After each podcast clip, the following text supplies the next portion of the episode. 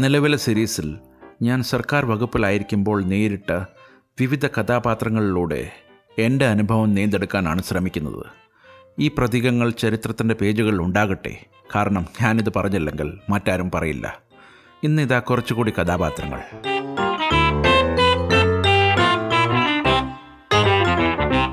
ഓഫീസിന്റെ ഇടനാഴികളിലൂടെ കടന്നു പോകുമ്പോൾ അവിടുത്തെ ഏറ്റവും ഉയർന്ന ഉദ്യോഗസ്ഥനാണെന്ന് ഞാൻ കരുതിയ ഒരാളെ എപ്പോഴും കാണാറുണ്ടായിരുന്നു. കളങ്കമില്ലാത്ത വെള്ള സഫാരി സൂട്ടിലാണ് ഇയാൾ ഓഫീസിലെത്തുന്നത്. കുറച്ച് നരച്ച മുടിയും നല്ല വെള്ളത്തൊലിയും കൂടാതെ നല്ല പോളിഷ് ചെയ്ത ഷൂസും. സെക്യൂരിറ്റി സാധാരണക്കാരെ കണ്ട് സല്യൂട്ട് ചെയ്യില്ല വലിയ ഓഫീസർമാർ വന്നാൽ ചെയ്യും. ഇയാൾ വരുമ്പോൾ അവരെല്ലാം എണ്ണീച്ച് നിന്ന് ഇരുപത്തൊന്ന് തോക്ക് സല്യൂട്ട് ചെയ്യും. അവരുടെ ബൂട്ട് തമ്പിങ് മൈലുകൾ കേൾക്കാം. സാധാരണഗതിയിൽ ഉദ്യോഗസ്ഥർ ബ്രീഫ് കേസുകളിലൊന്നും ഓഫീസിലേക്ക് കൊണ്ടുവരില്ല. പക്ഷേ ഇയാളുടെ കയ്യിൽ എപ്പോഴും കാണും. ഇവിടുത്തെ ഏറ്റവും ഉയർന്ന ഉദ്യോഗസ്ഥനായിരിക്കണമെന്ന് ഞാൻ കരുതി. ജെ പി പർമാർ എന്നായിരുന്നു അദ്ദേഹത്തിന്റെ പേര്. ഹെഡ് ക്ലർക്ക് ആയിരുന്നു എന്ന് പിന്നാണ് മനസ്സിലായത്. എല്ലാവരും ജെ പി എന്ന് വിളിക്കും. സല്യൂട്ടിന്റെ ആദ്യത്തെ മാന്യദണ്ഡം നല്ല വസ്ത്രമാണെന്ന് ഞാൻ അവിടെ മനസ്സിലാക്കി. സെക്യൂരിറ്റി ഗാർഡിന് നിങ്ങളുടെ സ്ഥാനം അറിയില്ല. രൂപത്തിനനുസരിച്ചാണ് അവരുടെ ബഹുമാനം. ഞാൻ ജെ പി ആദ്യമായി കണ്ടത് ഞങ്ങളുടെ പ്രതിമാസ ശമ്പളം വാങ്ങാൻ പോകുന്ന അഡ്മിൻ വിഭാഗത്തിലായിരുന്നു. അക്കാലത്ത് ശമ്പളം ബാങ്കിലല്ല പക്ഷേ ക്യാഷ് ആയിട്ടാണ് നൽകിയിരുന്നത്. ഞാൻ ജോയിൻ ചെയ്ത് കുറച്ച് വർഷങ്ങൾക്ക് ശേഷം ബിനോ ഇൻകം ടാക്സിൽ ചേർന്നു. അവനെ ഇതേ അഡ്മിൻ വിഭാഗത്തിലേക്ക് നിയമിച്ചു.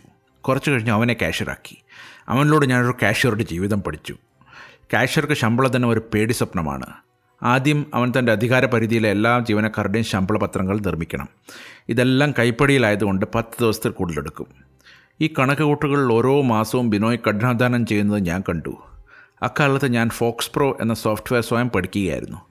അതിനാൽ എല്ലാ ജീവനക്കാരുടെയും ശമ്പള വിശദാംശങ്ങൾ എനിക്ക് തരണമെന്ന് ഞാൻ ബിനോയോട് ആവശ്യപ്പെട്ടു. അങ്ങനെ ഞാൻ യാന്ത്രികമായി പൂർത്തിയാക്കുന്നതിന് ഒരു പ്രോഗ്രാം തയ്യാറാക്കി. ഡേറ്റാബേസ് പരീക്ഷിക്കുന്നതിനുള്ള ഒരു മാരത്തോൺ ട്രയൽ ഞാൻ ആരംഭിച്ചു. രണ്ട് മാസത്തെ കഠിനാധ്വാനത്തിന് ശേഷം പത്ത് ദിവസം കൊണ്ട് വിനയം ഉണ്ടാക്കുന്ന ഷീറ്റ് രണ്ട് മിനിറ്റിലുള്ള അച്ചടിച്ച് വരുന്ന ഒരു സോഫ്റ്റ്വെയർ ഞാൻ ഉണ്ടാക്കി. ഒരേ ഒരു പ്രശ്നം. സോഫ്റ്റ്വെയർ ഒരു ഇ എക്സി ഫയലാണെങ്കിലും കാൽക്കുലേഷൻ തെറ്റ് കാണിക്കുന്നു. അതിനാൽ ഇത് ഓരോ മാസവും തെറ്റുകൾ വരുത്തുകയും അതിനെ തിരുത്താൻ എനിക്ക് സോഴ്സ് ഫയൽ മാറ്റം വരുത്തേണ്ട ആവശ്യം വന്നു. ആത്യന്തികമായി വർഷങ്ങളായി ഞാനിത് ബിനോയ്ക്ക് മാത്രമല്ല മറ്റ് കുറച്ച് കാഷ്യർമാർക്ക് വേണ്ടി ഉണ്ടാക്കി കൊടുത്തിട്ടുണ്ടായിരുന്നു. ബിനോയുടെ കാര്യത്തിൽ ഇരുന്നൂറോളം ജീവനക്കാർക്ക് ഒരു ക്യാഷറായിരുന്നു ശമ്പള ദിവസം കയ്യിൽ ഒതുങ്ങാത്ത ഒരു സൂട്ട് കേസിൽ പണം എടുക്കാൻ ആശ്രം റോഡിലുള്ള സ്റ്റേറ്റ് ബാങ്ക് ഓഫ് ഇന്ത്യയിലേക്ക് പോകണം. കൂടെ തോക്ക് പിടിച്ച രണ്ട് വയസ്സന്മാർ. തോക്കുകൾ പതിനെട്ടാം നൂറ്റാണ്ടിനായതിനാൽ ഇത് പൊട്ടത്തുമൊന്നുമില്ല. വെറും അലങ്കാര വസ്തു.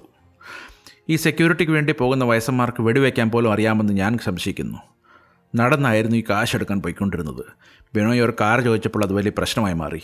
ലക്ഷങ്ങളോളം രൂപ ആ റോഡിൽ കൂടെ കയ്യിൽ പിടിച്ചുകൊണ്ട് വരണം. ഇതാരെങ്കിലും കട്ടുകൊണ്ട് പോയാൽ ഇൻഷുറൻസ് പോലുമില്ല സർക്കാരിന്റെ ചില കാര്യങ്ങൾ മനസ്സിലാക്കാൻ പ്രയാസമാണ്. ഒടുവിൽ വഴക്കുണ്ടാക്കിയാണ് ഒരു അംബാസഡർ കാർ അനുവദിച്ചത്. അന്നും ഇന്നും സ്റ്റേറ്റ് ബാങ്ക് ഓഫ് ഇന്ത്യയിൽ സാധാരണ ഒരാൾക്ക് എന്തെങ്കിലും സർവീസ് വേണമെന്നുണ്ടെങ്കിൽ തലവേദനയായിരുന്നു. ഒരു അക്കൗണ്ട് തുറക്കാൻ പോയാൽ അവിടെ ഇരിക്കുന്നവരുടെ ഭാവം കണ്ടാൽ തോന്നും നമ്മൾ വല്ല പിച്ചക്കാരാണെന്ന്. ശമ്പള ദിവസം ഇൻകം ടാക്സിൽ നിന്ന് മാത്രമല്ല പക്ഷേ മറ്റ് സർക്കാർ ഓഫീസുകളിൽ നിന്നുള്ള എല്ലാ കാഷ്യർമാരും അവരുടെ പ്രതിമാസ ഒത്തുചേരലിനായി ഇവിടെ ഒത്തുകൂടും. ഇവിടെ അവർ തങ്ങളുടെ ടോക്കൺ വരുന്നത് വരെ മണിക്കൂറുകളോളം പരസ്പരം ജോലിഭാരത്തെക്കുറിച്ച് ഗോസിപ്പ് ചെയ്തു. ഇവർ പലരും ഒരു ചെറിയ സഞ്ചിയിൽ പണം കൊണ്ടുപോകാം ബിനോയ്ക്ക് മാത്രം ഇത്ര ഭാരം. പിന്നെ നോട്ടിന്റെ മൂല്യം ചെറിയ സംഖ്യയിലാണെങ്കിൽ ഇത് കനത്ത ഭാരമായി മാറും. ഓരോ ജീവനക്കാരന്റെ ശമ്പളം തുക മുകളിൽ എഴുതി ഒരു ഒൻവലപ്പ് തയ്യാറാക്കി വെക്കും. കാശ് വന്നു കഴിഞ്ഞ് പണം കണക്കാക്കുകയും കവറുകളിൽ അടക്കുകയും ചെയ്യും. ഇത് ചെയ്യുമ്പോൾ വാതിലുകൾ അടഞ്ഞു കിടക്കും വാതിലിന്റെ പുറത്താണ് രസകരമായ സംഭവങ്ങൾ. വാതിൽ തുറക്കുന്ന നാല് മണി കഴിഞ്ഞാണെങ്കിലും ഉച്ചതൊട്ടേ പല ജീവനക്കാർ ഇവിടെ തമ്പടിച്ചിരിക്കും. ഇത് കണ്ടാൽ തോന്നും കാത്തു നിൽക്കുന്നില്ലെങ്കിൽ അവരുടെ ശമ്പളം സബർമതിയിലെ കാര്യങ്ങളും വലിച്ചെറിയുമെന്ന്. ഈ പ്രസവ വാർഡിന്റെ പുറത്ത് കൊച്ചിന്റെ അച്ഛൻ കാത്തിക്കുന്ന പോലെ. പലരും നാഗം കടിച്ച് ടെൻഷൻ പിടിച്ചാണ് നിൽക്കുന്നത്. പക്ഷേ പല പ്രാവശ്യമായി ജോലിക്കാരല്ലാത്തവർ ഇവരുടെ കൂടെ പുറത്ത് കാത്തു നിൽക്കുന്നത് ഞാൻ ശ്രദ്ധിച്ചു. പുറത്തുള്ളവർക്ക് എന്ത് ശമ്പളമാണ് വിളമ്പുന്നതെന്ന് ഞാൻ ചോദിച്ചു ബിനോയോട്. അപ്പോഴാണ് ഞാൻ അറിഞ്ഞത് ഇവർ പണമിടപാടുകാരാണെന്ന്. മണി ലെൻഡേഴ്സ്. കടം കൊടുത്ത പണം വാങ്ങിക്കാൻ നിൽക്കുകയല്ല അതിന്റെ പലിശ വാങ്ങാൻ കാത്തു നിൽക്കുക കെട്ടിടത്തിന്റെ പുറത്തിറങ്ങിയാൽ ഈ പൈസ പോയെന്ന് അവർക്കറിയാം. പിന്നെ അടുത്ത മാസം നോക്കിയാൽ മതി. കുടഞ്ഞെടുത്താൽ പോലും ഒരു പൈസ കിട്ടില്ല. എല്ലാ മാസവും ഈ പ്രയാസപ്പെടുന്നതിനേക്കാൾ എല്ലാവർക്കും എസ് ബി ഐയിൽ ഒരു അക്കൗണ്ട് തുടങ്ങിയാൽ പോരെ. ഞാൻ ബിനോയോട് ചോദിച്ചു. ബാങ്ക് ഇത് ചെയ്യാൻ വിസമ്മതിച്ചു. ഇത് വേണമെന്ന് പ്രത്യേക സർക്കാർ നിർദ്ദേശവും ഇല്ല. ഏതെങ്കിലും സ്വകാര്യ ബാങ്കിലേക്ക് പണം കൈമാറുകയാണെങ്കിൽ എന്തെങ്കിലും പ്രശ്നമുണ്ടോ? ഞങ്ങൾ വിചാരിച്ചു. ഞങ്ങൾ രണ്ടുപേരും താഴെയുള്ള എച്ച് ഡി എഫ് സി ബാങ്കിനെ സമീപിച്ചു. അവർ നിരവധി ജീവനക്കാരുടെ അക്കൗണ്ട് തുറന്നു പക്ഷേ അത് വിജയിച്ചില്ല. പണം നേരിട്ട് ബാങ്കിലേക്ക് പോയാൽ പണം പിടിച്ചു പറിക്കാൻ പുറത്ത് കാത്തു നിൽക്കുന്നവർ ഇതിനെ ആദ്യം എതിർത്തു. ധാരാളം ജീവനക്കാർ അത്തരമൊരു ക്രമീകരണത്തെ അനുകൂലിച്ചില്ല. അതിനാൽ ഇതൊരിക്കലും യഥാർത്ഥ രീതിയിൽ ആരംഭിച്ചില്ല. ശമ്പളം വിതരണം ചെയ്ത ശേഷം കാഷ്യർക്ക് എല്ലായ്പ്പോഴും സ്വന്തം പോക്കറ്റിൽ നിന്നൊരു കമ്മിയിടേണ്ടി വന്നു. എന്തായാലും ഞാൻ പറഞ്ഞു വരുന്നത് ജെ പി പർമാർ എന്ന ആളിനെക്കുറിച്ചാണ് അയാൾ രാജസ്ഥാനിൽ നിന്നുള്ള ഒരു പർമാറാണെന്നും ഗുജറാത്തിൽ നിന്നല്ലെന്ന് പറയുന്നത് എനിക്ക് വിചിത്രവും വംശീയമാണെന്ന് തോന്നിയിട്ടുണ്ട്. ആമുഖത്തിൽ അയാൾ എല്ലായ്പ്പോഴും ഇത് സൂചിപ്പിച്ചിരുന്നു. എപ്പോൾ ബിനോയുടെ സെക്ഷനിൽ ചെന്നാൽ ഇയാൾ ഞങ്ങളെ എതിർവശത്തുള്ള ഒരു മുറിയിലേക്ക് കൊണ്ടുപോകും. ആ മുറിയുടെ പേരാണ് ജെറോക്സ് റൂം കാരണം അവിടെ ഒരു ഫോട്ടോസ്റ്റാറ്റ് മെഷീൻ ഉണ്ടെന്ന് മാത്രം. അവിടെ പൊട്ടിയിട്ടിരിക്കുന്ന അലമാരിയിൽ നിന്ന് പോർട്ടുഗലിൽ നിന്ന് തന്റെ സഹോദരി അയച്ചതാണെന്ന് പറഞ്ഞ് ഡെബോണയർ പകർപ്പുകൾ പുറത്തെടുക്കും. ഏത് സഹോദരിയാണ് സഹോദരന്മാർക്ക് ഡെബോണർ അയക്കുന്നതെന്ന് പലതവണ ഞങ്ങൾ ചിന്തിച്ചിട്ടുണ്ട്. അയാൾ പറയുന്ന സത്യമാണെങ്കിൽ ഞങ്ങളെ സഹോദരെ അഭിവാദ്യം ചെയ്യുന്നു. പിന്നെ വേറൊരു സ്വഭാവം ജെ പിയുടെ എന്താണെന്ന് വെച്ചാൽ എപ്പോഴും അദ്ദേഹത്തിന്റെ ഉപദേഷ്ടാവ് അസിസ്റ്റന്റ് കമ്മീഷണറായിരുന്ന വി കെ മാത്തൂറിനെ പറ്റി പുകഴ്ത്തി പറയും. ഈ മാത്തൂർ സാറിനെ ചൊല്ലി ഒരു രസകരമായ സംഭവമുണ്ട്. ഇതെനിക്ക് മാത്രമേ അറിയാവൂ. ഇത് ആദ്യമായിട്ടാണ് നിങ്ങൾ അറിയാൻ പോകുന്നത്. ഒരു ദിവസം എന്റെ കൂടെ ജോലി ചെയ്തിരുന്ന ഒരു ജീവനക്കാരൻ തന്റെ പ്രൈവറ്റ് പ്രാക്ടീസ് ക്ലയന്റിനെ കാണാൻ പോയി. ഇൻകം ടാക്സിൽ ജോലിയുള്ള പലരും അവരുടെ സ്വകാര്യ പ്രാക്ടീസ് നടത്താറുണ്ടായിരുന്നു. ചിലർ റിട്ടേൺ ഫയൽ ചെയ്യാൻ ചിലർ വേറെ എന്തെങ്കിലും. നമ്മുടെ ഈ സുഹൃത്ത് ടി ഡി എസ് വിദഗ്ധനായിരുന്നു. നിങ്ങൾക്ക് ചിലർക്ക് ഇതാരാണെന്ന് മനസ്സിലായി കാണും. വേണമെങ്കിൽ ഒരു ക്ലൂ തരാം. ഇവനൊരു മലയാളി പെണ്ണിനെയായിരുന്നു കെട്ടിയത്. നമുക്കിവനെ ഡി എന്ന് വിളിക്കാം. അങ്ങനെ നമ്മുടെ ഡി ന്യൂ ക്ലോത്ത് മാർക്കറ്റിൽ ഒരു തുണി വ്യാപാരിയുമായി ടി ഡി എസ് ഫയലിങ്ങിന് വേണ്ടി ചർച്ച നടത്താൻ ആ വ്യാപാരിയുടെ ഓഫീസിലിരിക്കുമ്പോൾ ദാ ജെ പി വരുന്നത് ഗ്ലാസ്സിൽ കൂടി കണ്ടു. വ്യാപാരിയോട് ഒന്നും പറയരുതെന്ന് ആംഗ്യം കാണിച്ചു. ഡി റൂമിൽ ഒളിച്ചു. വി കെ മാത്രന്റെ അഭ്യർത്ഥനമായി താൻ അവിടെ വന്നതെന്ന് ജെ പി പറഞ്ഞു. മാതൃസാമൻ അടിവസ്ത്രം തുന്നാൻ നൂറ് മീറ്റർ വെളുത്ത കോട്ടൺ തുണി വേണമെന്ന് ആവശ്യപ്പെട്ടു. ഒളിച്ചു നിൽക്കുന്ന ഡി അമ്പരപ്പെട്ടു. അണ്ടർവെയർ തയ്ക്കാൻ നൂറ് മീറ്ററോ? ജെ പി ഒരു കടലാസിൽ എന്തോ എഴുതി ആ വ്യാപാരി കൈമാറി. അത് അദ്ദേഹത്തിന്റെ സ്വന്തം വിലാസമായിരുന്നു.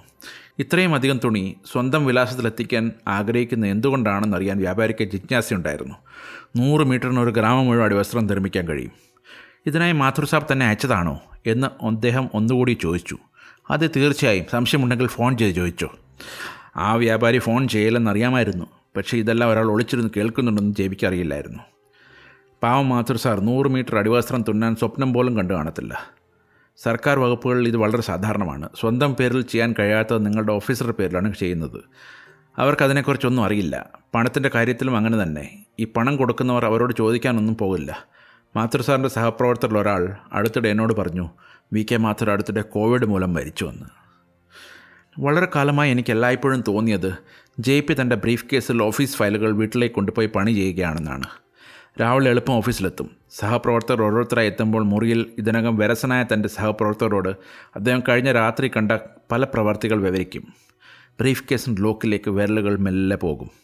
ഓഫീസിൽ തീരാത്ത പണി പൂർത്തിയാകുന്നതിനായി ഫയലുകൾ വീട്ടിലേക്ക് കൊണ്ടുപോയത് കാണുമ്പോൾ ഏതൊരു പുതിയ കാഴ്ചക്കാരനും മതിപ്പുളവാക്കും എന്നാൽ അതിശയകരമെന്ന് പറയട്ടെ ബ്രീഫ് കേസിൽ നിന്ന് പുറത്തു വരുന്ന ഫയലല്ല ഇതൊരു ബ്ലൗസാണ് അതെ ഒരു ലേഡീസ് ബ്ലൗസ് പെട്ടി മുഴുവൻ വേറെ പല നിറങ്ങളുള്ള ബ്ലൗസുകൾ ആദ്യം കണ്ടപ്പോൾ ഞാൻ കുന്തം വിഴുങ്ങിയതുപോലെ നിന്നെങ്കിലും മുറിയിൽ അദ്ദേഹത്തിന്റെ സഹപ്രവർത്തകർക്ക് അതിശയമൊന്നുമില്ല.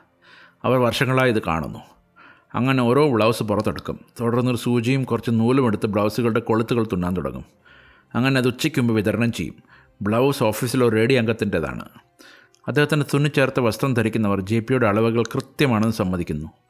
എന്നാൽ തന്റെ ക്ലയന്റുകൾ കൃത്യമായ വലുപ്പങ്ങൾ അളക്കുന്നതിനുള്ള അദ്ദേഹത്തിന്റെ കഴിവിനെ അയാൾ തന്നെ പല സ്ഥലത്ത് പറഞ്ഞു നടക്കുന്ന ഇതേ ആളുകൾക്ക് അറിയില്ല എന്നതാണ്. തൊഴിൽപരമായ തയ്യൽക്കാരനായിരുന്ന ജെ പിക്ക് ലേഡീസ് ഷോപ്പ് ഷോപ്പുണ്ടായിരുന്നു ഇത് വിരമിച്ച ശേഷം മുഴുവൻ സമയം ഏറ്റെടുത്തു. അദ്ദേഹത്തിന്റെ എല്ലാ ക്ലയന്റുകളും ഇൻകം ടാക്സിലെ സ്ത്രീകളായിരുന്നു. ഇപ്പോൾ മനസ്സിലായ നൂറ് മീറ്റർ തുണി അവിടെ പോയെന്ന്. ഒരു പുതിയ കഥാപാത്രവും പുതിയ വെളിപ്പെടുത്തലും കൊണ്ട് അടുത്ത എപ്പിസോഡിൽ കാണാം. അതുവരെ വിട നന്ദി നമസ്കാരം.